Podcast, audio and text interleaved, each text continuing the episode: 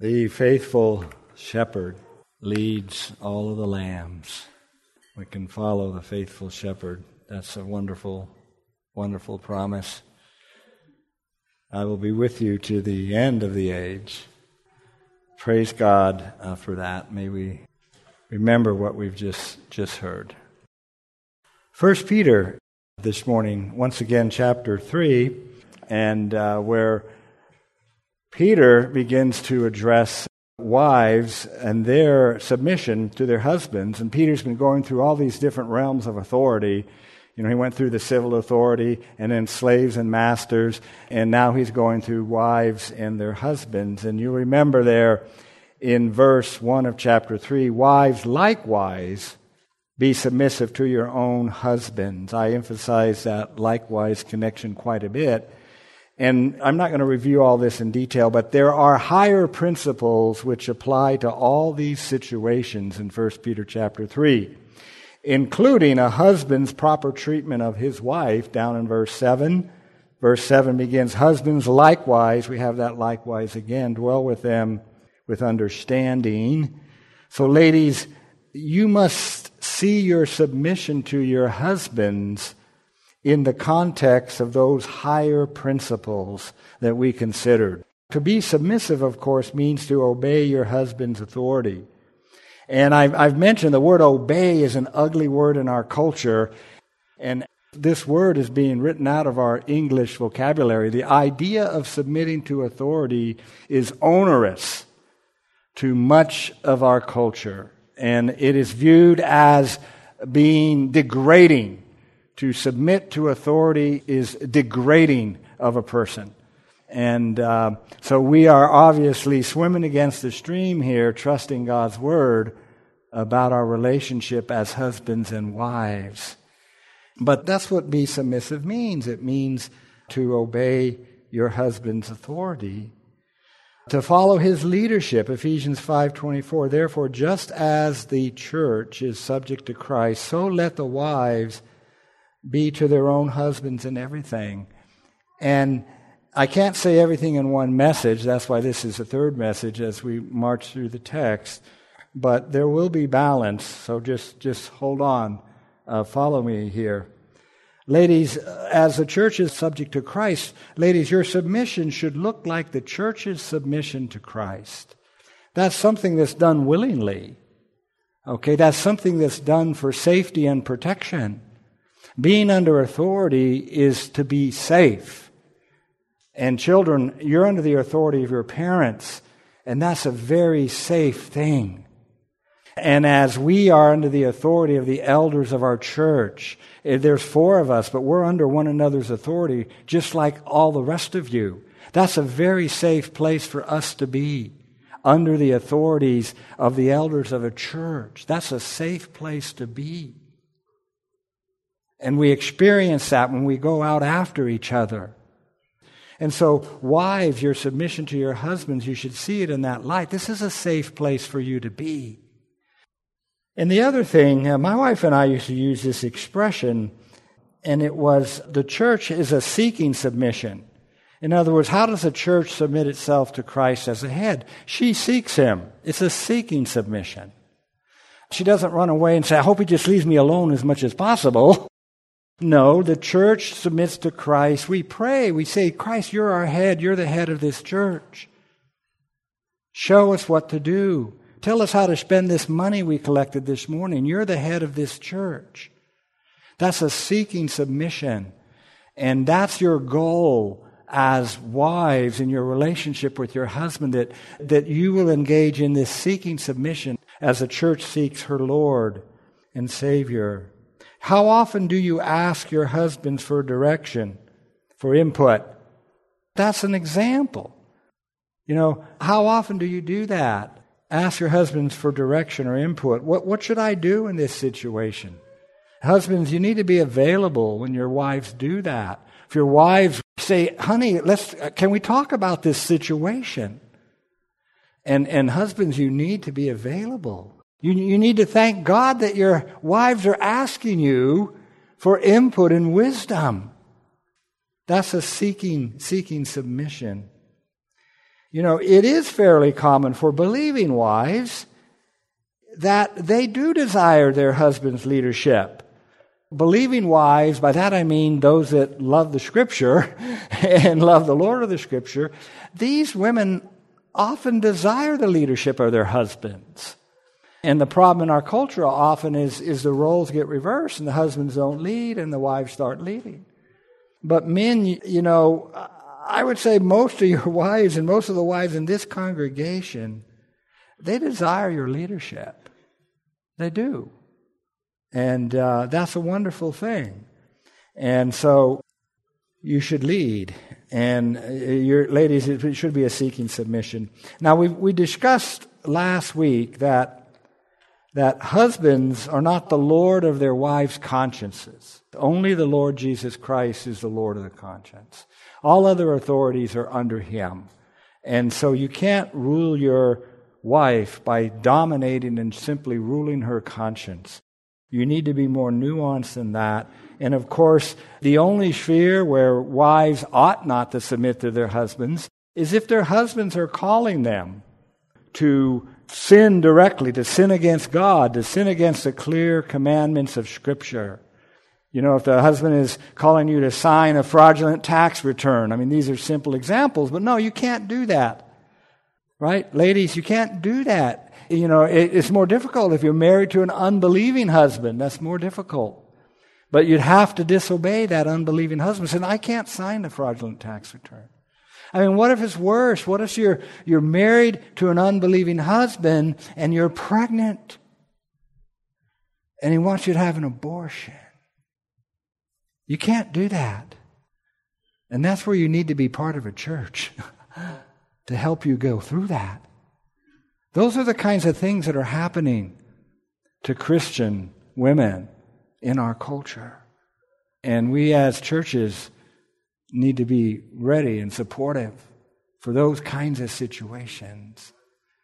So, no, you, the husband's not Lord of your conscience. There are places where, where, no, you have to obey Christ and not your husband. You have to do that respectfully. You have to explain to him. You got to explain to him why you're doing it. Just like if, if we disobey the civil authorities, we have to explain to them why, in a particular situation, we're going to disobey a civil authority. We got to explain that. And every time you're in one of those temptations, those situations, it's actually an opportunity for witness. Because you're confessing Jesus as Lord. And you say, you know, you say to your employer, when your employer asks you to lie, I mean, that happens all the time. That happened to me multiple times. The employer asks you to lie. That's opportunity for witness. You don't say, well, no, I just won't lie. You say, you know, the Lord who bought me with his precious blood commands me not to lie. You see, that's how you do it. You bring Christ. You're not just a moralist obeying a set of rules. You're following Jesus Christ who bled and died for you. And so the Lord, the Lord who bled and died to save me commands me not to lie, so I can't do it. So no, you can't bow the conscience that way. So so we concluded last week by introducing this matter that God's commands to wives and husbands cannot be fully obeyed without the operation of the gospel in your lives. We need the good news of the gospel operating in our lives, really, in order to properly fulfill the commands and that's what I want to spend at least half of this message on this morning. Many people don't think such until they get married. And then they discover differently. They discover differently. I don't know what it is about going out on all those dates and never having a conflict on all of those dates. You know what I'm going to say. then you get married and the conflicts begin. You're laughing because you know that's true. You know, the, when you're dating a guy or a gal, man, that's probably the least way to be able to really get to know them.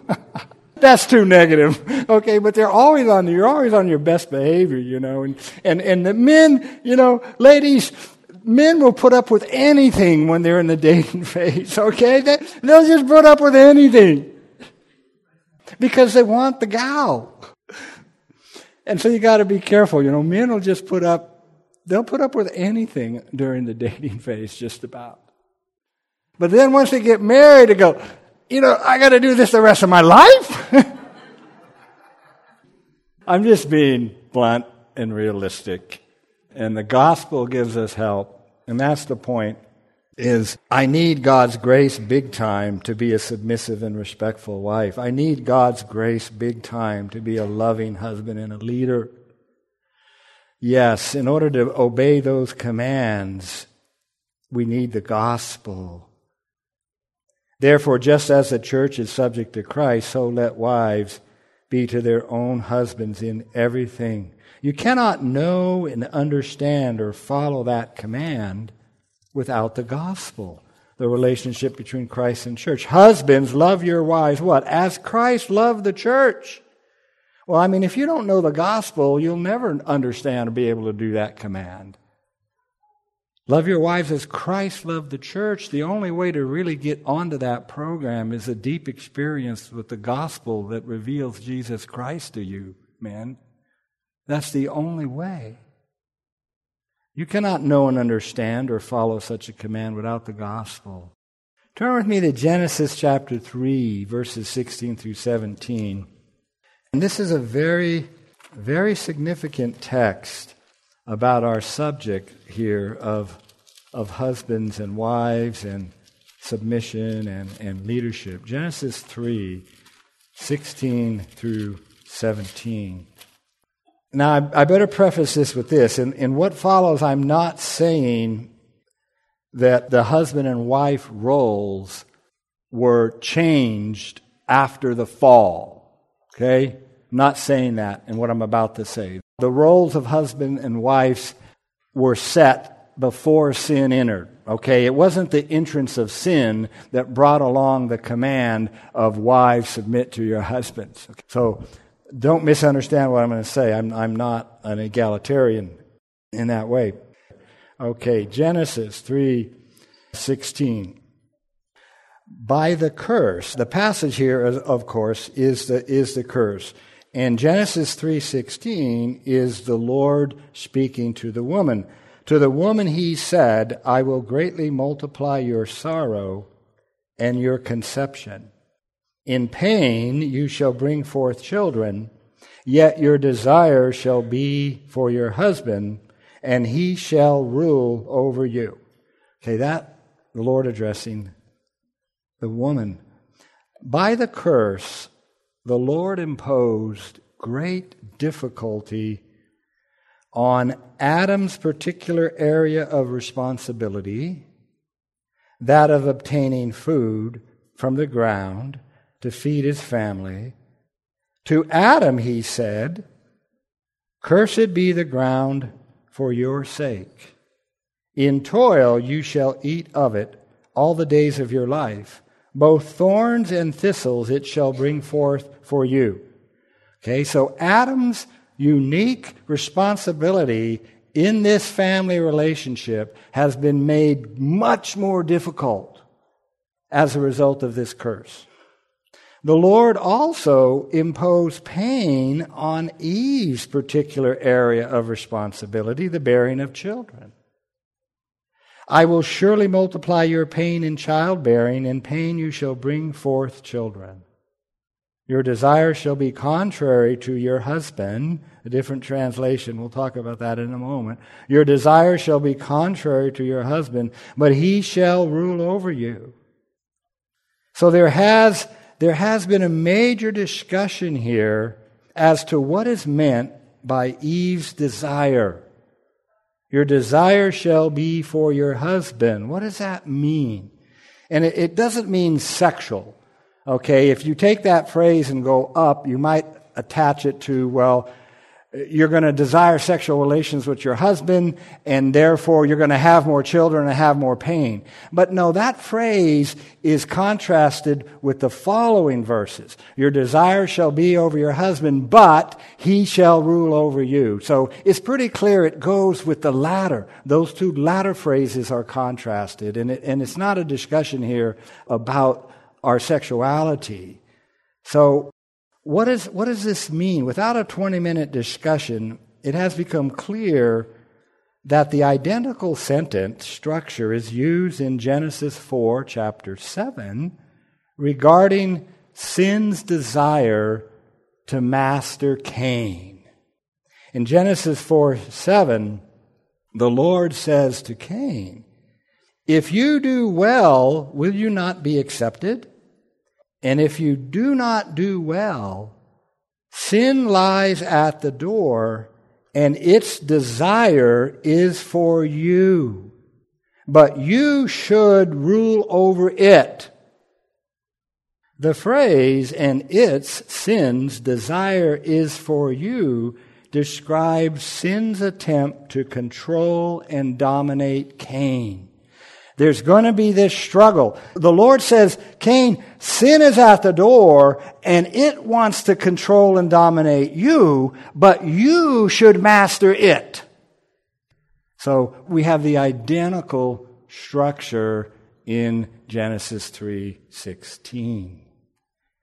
So in 3:16 the phrase your desire will be for your husband yet he will rule over you the meaning is Eve will seek to master or control her husband, yet he will rule over her.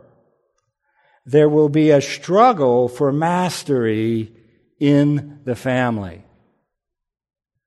Now, other translations bring out this understanding of the text. The ESV goes like this Your desire shall be contrary to your husband but he shall rule over you.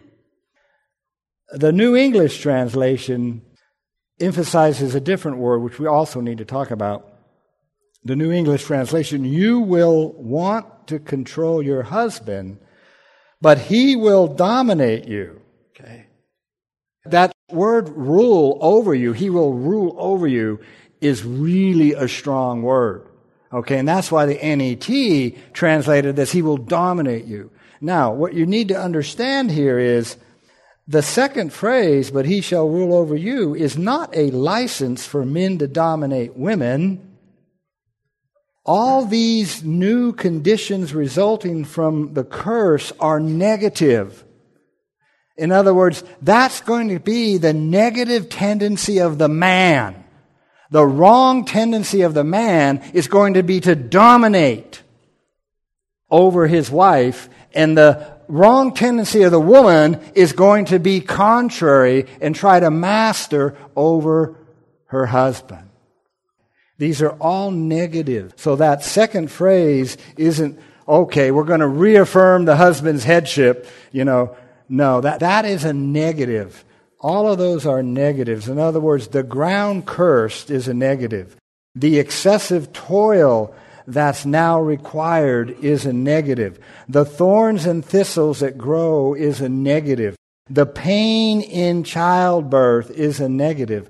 The woman's desire to control her husband, that's a negative. The husband's use of his greater strength to dominate the woman, that's a negative. These are all negative. The negative results of the curse is what these are. So, this is what will unfold due to their rebellion, and indeed it has, hasn't it? Hasn't it? Absolutely. The history of the human race has unfolded exactly like what this text says, both regarding men and women. It, it, it has. Now, assuming this is a correct understanding of Genesis 3:16, I would caution wives and husbands as follows. Wives, don't assume you don't have a problem with a bent toward unsubmissiveness.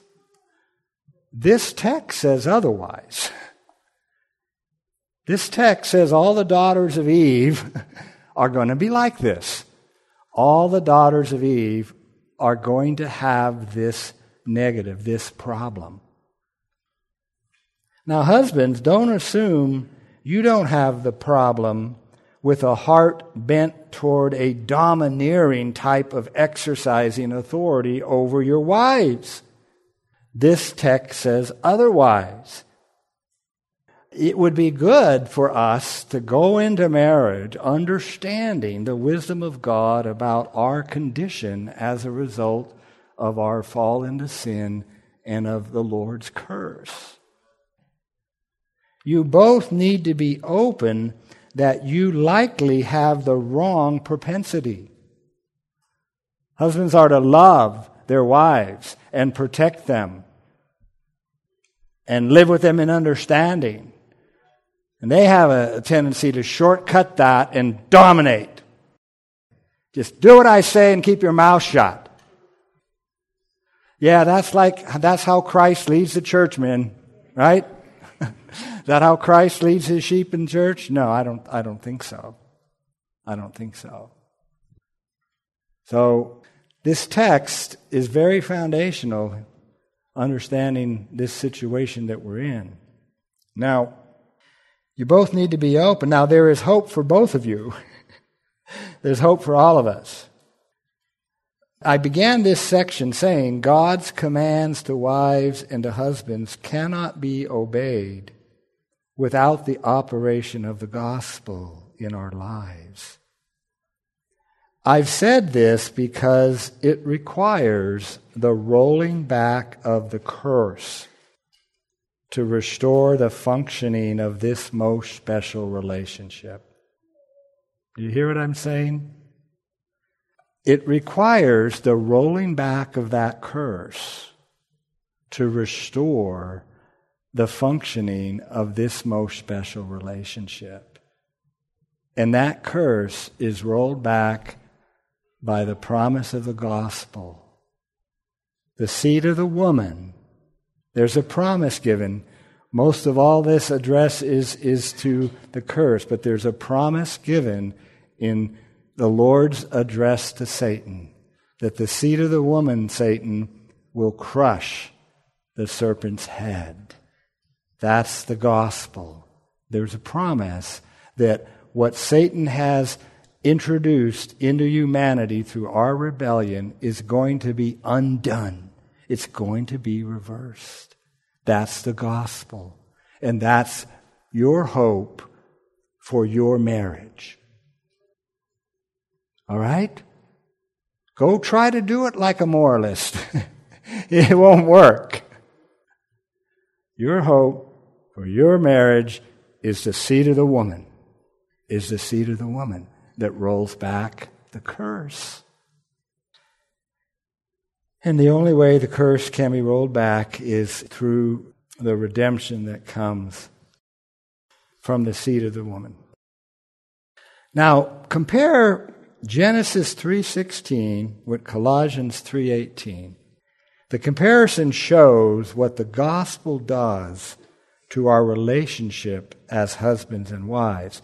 Genesis 3:16 reads this way, "You will want to control your husband, but he will dominate you." Contrast that to Colossians 3:18, "Wives, submit to your own husbands as is fitting in the Lord. Husbands, love your wives and do not be harsh with them." Isn't that isn't that wonderful? How 316 by the gospel turns into rather than trying to be contrary to your husband, Colossians 3:18, wives submit to your own husbands as is fitting in the Lord, and rather dominate dominate rule, ruling over your husbands. Now what do we have? Husbands love your wives and do not be harsh with them. That's the difference between Genesis 3:16 and Colossians 3:18. The difference is the gospel. It's the gospel that turns Genesis 3:16 into Colossians 3:18 and 19. It's the gospel that does that. 316a, you will want to control your husband, turns into wives submit to your own husbands as is fitting to the Lord. Genesis 3:16b, but he will dominate you, turns into husbands Love your wives and do not be harsh with them. Amen. Now let's read Colossians 3 12 through 19. Hugo read it for us. Let's read it. That's what prefaces all of the authority roles. Turn there. Turn to Colossians 3 with me. Beginning around verse 12. And this is what prefaces the specific roles. Therefore, as the elect of God, well, that's gospel, right? Therefore, as the elect of God, holy and beloved, put on tender mercies, kindness, humility, meekness, long suffering. So, husbands and wives are to put all of those on. Okay, there's no distinction yet in these commands both of you are to do all of these things, bearing with one another and forgiving one another if anyone has a complaint against one another, even as Christ forgave you, so you also must do. There, that, you know, that's our relationship with anybody, and it's doubly our relationship with our spouses. Do those things. Learn to do those things. You don't need some fancy dancy five books on psychology of marriage. Do those things. and I'm not against some psychology regarding that men are different and stuff.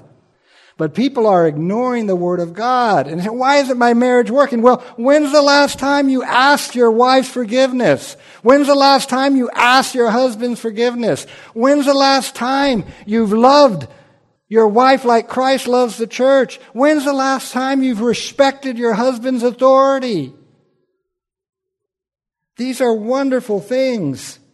Put on tender mercies. When's the last time you returned good for evil? When's the last time you returned a good, kind word when you had received a harsh word? This is not rocket science.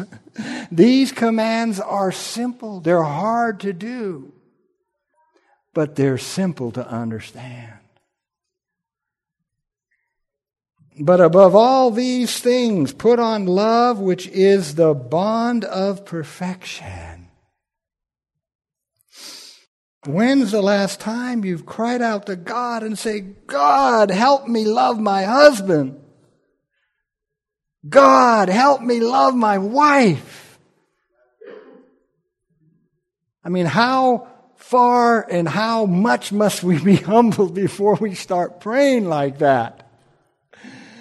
It take, hey, it takes a long time. I'm sorry, but that's not because there's anything wrong with the Lord or His Word. How many years into your marriage has it taken? And maybe you're not there yet to when you get on your face before God and pray like that. I'm just talking from my own experience, okay? And we didn't have any good role models or anything. But the gospel overcomes all of that. It overcomes all of it. So let's keep reading here. These are wonderful things there, verses uh, 12 through 14. And let the peace of God, verse 15, rule in your hearts. Not your tempers ruling in your hearts, but, but peaceableness ruling in your hearts. Your hearts need to be ruled, and they need to be ruled by peace. It's amazing here what, what this text says. Peace is the ruler. They're supposed to rule in our hearts. Peace is personified here as a ruler. And just remember that great gospel statement that Zechariah made about the Lord Jesus Christ.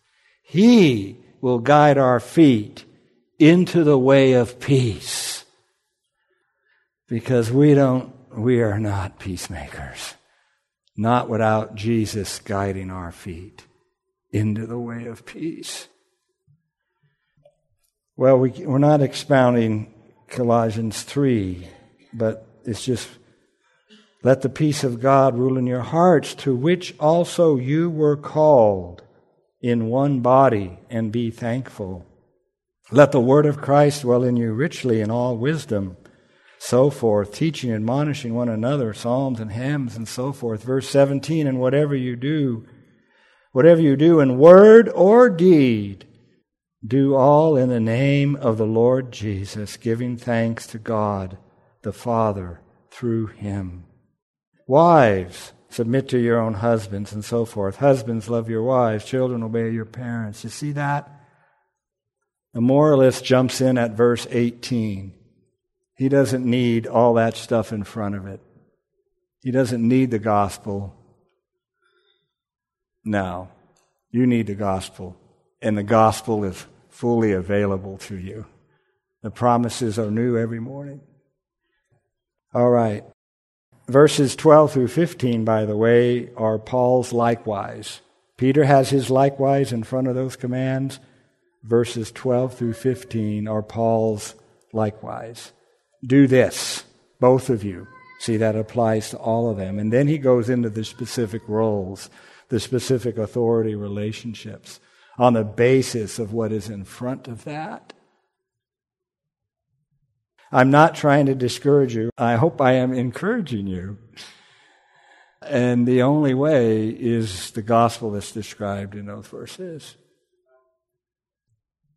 The Lord Jesus is our Savior. Now let's consider specifically where Peter takes us next to consider and if, if I drive everything out of your mind by going to this next part of the message, you can go back and listen to it. You know, this could have been two messages, but we're going to continue on with Peter there in uh, 1 Peter chapter 3 verse 1 and and Peter takes us now to this very difficult situation of being married to unbelieving spouse. Wives likewise be submissive to your own husbands that even if some do not obey the word, they, without a word, may be won by the conduct of their wives. Quite a number of you are in this situation, sitting in front of me here this morning. You're, you're in this situation. And when the gospel spreads and adults are converted, this situation of one member of the marriage being converted and one not, that situation arises. This could be a very difficult situation for first century believing women. Daryl Charles summarizes the first century situation like this But if a wife became a Christian while her husband did not, she was taking a step which was unprecedented and which produced the acutest problems given the absence of any rights for women in antiquity and the absolute obedience to the husband that was expected. That was a rough situation to be in, possibly, in the first century when this was written. Jesus mentions the effect of his mission, that the effect that it will have upon households, saying, remember that? A man's enemies will be those of his own household. Jesus said this gospel can potentially create great conflict. I mean, we know of a situation where, where, the, where the husband won't let the kids come to Sunday school. He, does, he doesn't want the little kids to come to Sunday school. We got to help each other out. So Peter's addressing this situation. Paul deals with this situation in 1 Corinthians chapter 7 also, doesn't he? And he refers to both cases. That is, meaning unbelieving wife, unbelieving husband. He refers to both cases in 1 Corinthians 7. Peter describes the unbelieving husband as not obeying the word. He's not referencing the word in general, like we would reference to the word of God in general. He means the word of the gospel, not obeying the word. He's not obeying the call and invitations and commands of the gospel. The New Testament message regarding Jesus Christ as the Savior Lord, who saves us through his death and resurrection. That's what he's talking about. Jesus is the Christ. He is the Savior Lord who saves us through his death and resurrection and the outpouring of the Holy Spirit. The, the unbeliever is not bending the knee to the gospel of who Jesus is and calling upon Jesus to save him or her. He's not obeying the word. And I'll just mention in passing here that saving faith in this text is described as obeying the word. These husbands who did not obey the word would not necessarily be harsh, but they certainly could have been. And uh, no doubt uh, there might be a bit of a connection here to the unjust suffering that we studied in the Peter's letter up above about servants and masters and other authorities and how Jesus is an example of unjust suffering. That maybe spills over into this situation too, where when you're in a unequal yoke, there are times you're going to unjustly suffer, or there's going to be unreasonableness there that makes it very difficult. And when you're in that situation, you're following Christ, aren't you? You're following Christ. And um, the, these are sensitive things. And I want to say this I am not saying that a spouse is to stay in a house and be subjected to physical abuse. All right? I don't know all of you. Some of you are visiting here today, a few of you. But I don't want to be misunderstood that, that we're saying that if you are in a situation where you're in a physical abuse situation in your marriage, you, you, need, to, you need to get help. And before you get out of that situation, you need to get some advice on how to get out of that situation. Because what happens if you just bolt out of there, the abuser can become violent. Okay, so if, if you are in a situation like that, then get some advice how you get out of that. Okay? So, well, we're talking about this. When you're married to an unbeliever, these things happen. These things come up. So, yeah, it does. It probably spills over to suffering unjustly. So that's what triggered it. I'm not saying stay in a, in a physical abuse situation and suffer unjustly. I'm not saying that. But there's many other things where there will be suffering unjustly in, in certain unreasonable senses. But we're not, I'm not referring to that situation. Now, no doubt, a wife gathering with other Christians for teaching, for worship, for the Lord's table, for prayer and fellowship, and that's what the early church did. That's what churches today, that's what we should be doing. A, a believing wife gathering with other believers without her husband, and yet called to be submissive to him, presented many delicate situations to navigate in the first century and in our, in our century. Peter does not mention children in this situation. He doesn't. I wish he would have, but the Word of God is complete. But the fact that a mother's role in that culture of caring for and instructing children could present not only difficult situations, but that would present a significant opportunities for the believing wife to sow the gospel into the lives of her children. Okay? Think about that. Think about that first century believing wife, that first century unbelieving husband. Those kids most of the time are under the care of whom? Mom. That's, that's whose care they're under. those kids in that first century situation often are under the care of mom. And so mom has an opportunity with those kids or even with the grandkids. And I know I know a number of you are do that very thing with your grandkids. So if there's children involved, there are opportunities for you, ladies. And if it's grandchildren, then it's ladies and husbands, uh, grandmothers and grandfathers, to sow the gospel into these children's lives. Now, Peter says that wives in this situation are to be submissive to their own husbands. So that, here's the reason, so that even if any of them are disobedient to the word, they may be won over without a word.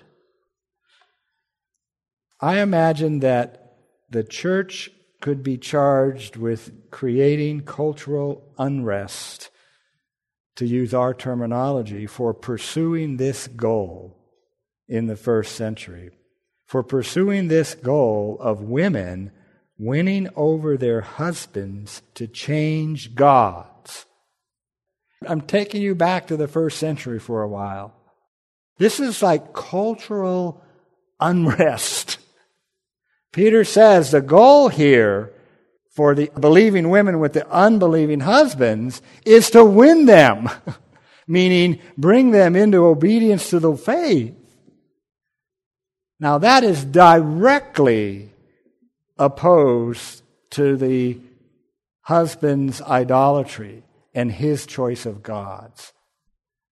So the early church could be charged. you, see what I'm saying? The wife is not to submit and worship his God anymore.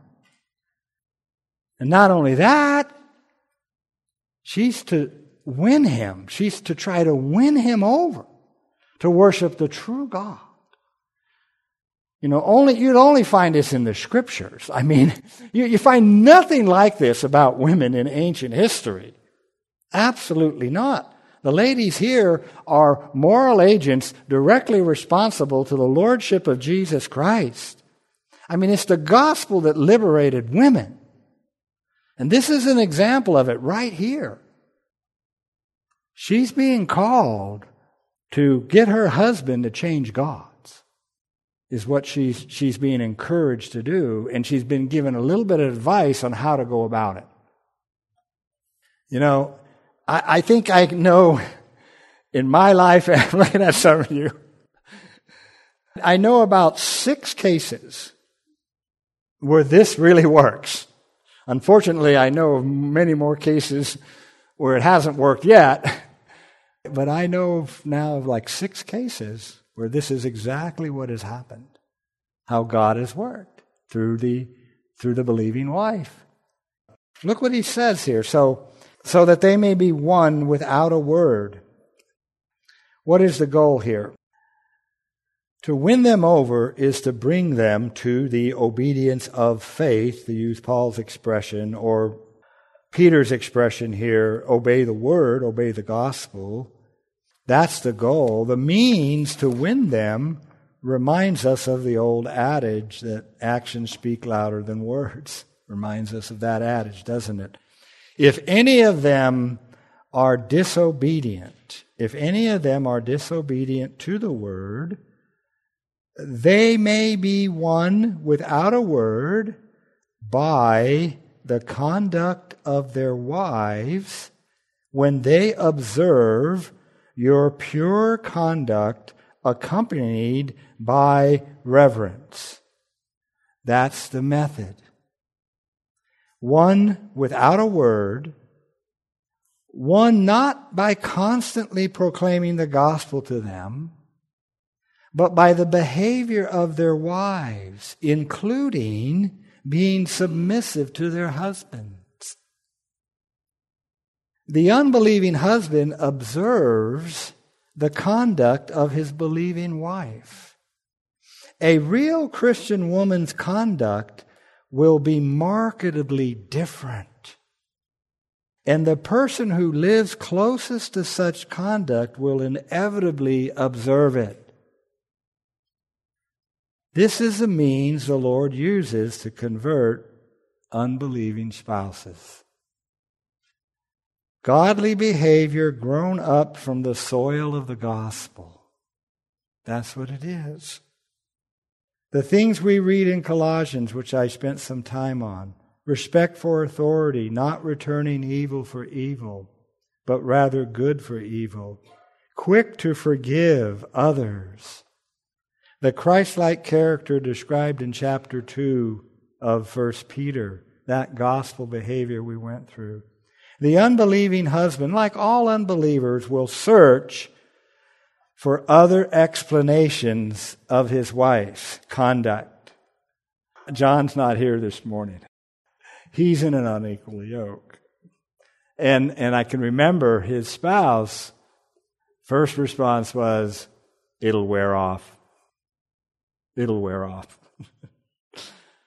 Second response was, Are you in a relationship with some other woman at that church?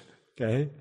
Well, it's been 20 years now, and it hasn't worn off. Praise God.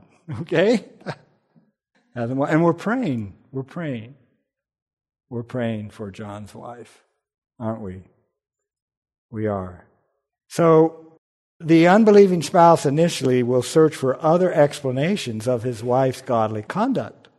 For if the explanation he knows she will give him and, and she's obviously shared the gospel enough with him. Okay, he's heard it. You know, you're going to share the gospel some, of course, and you're going to share that with your unbelieving husband. But you're going to get to a point where you're not going to fight about it anymore. You're not going to fight about it anymore.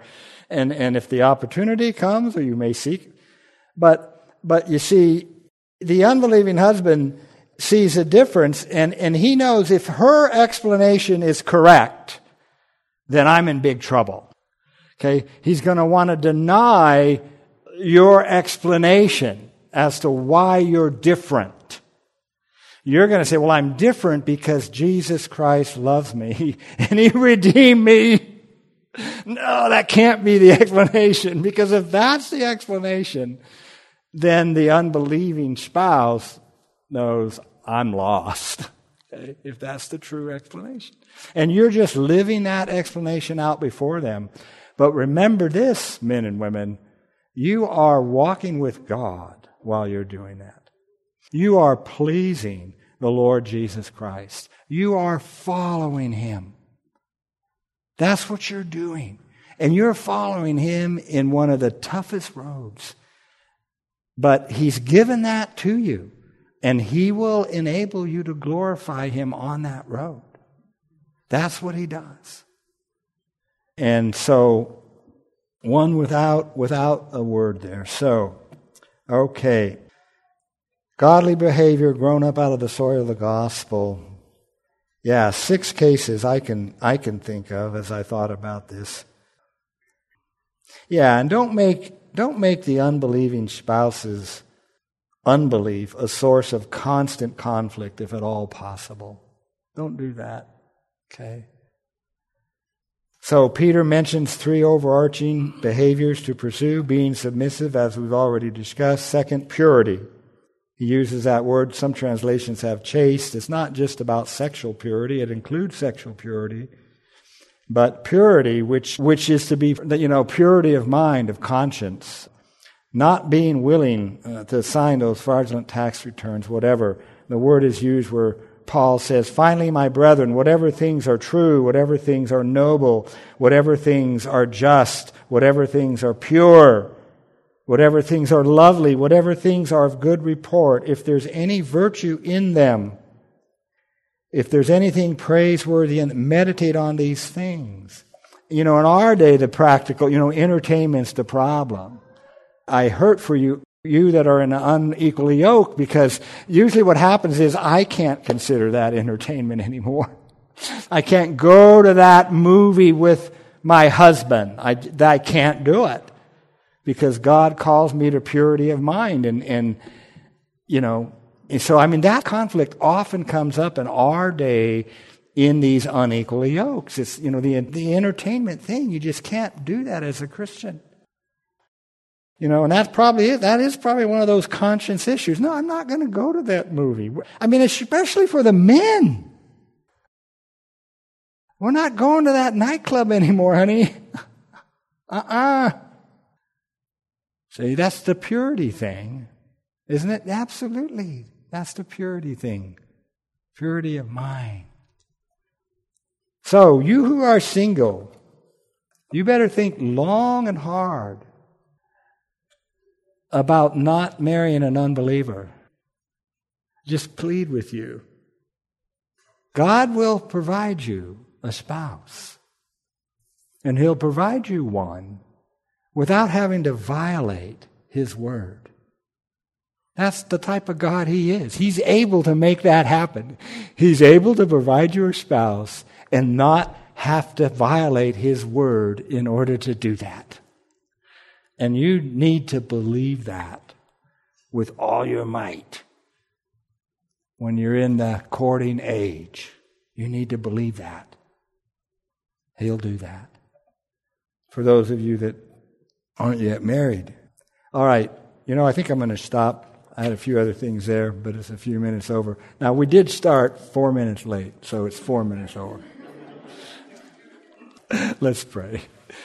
Oh, our Father, your wisdom is different from ours, from what we come up uh, on our own with in these things. And um, help us, Lord, both with understanding.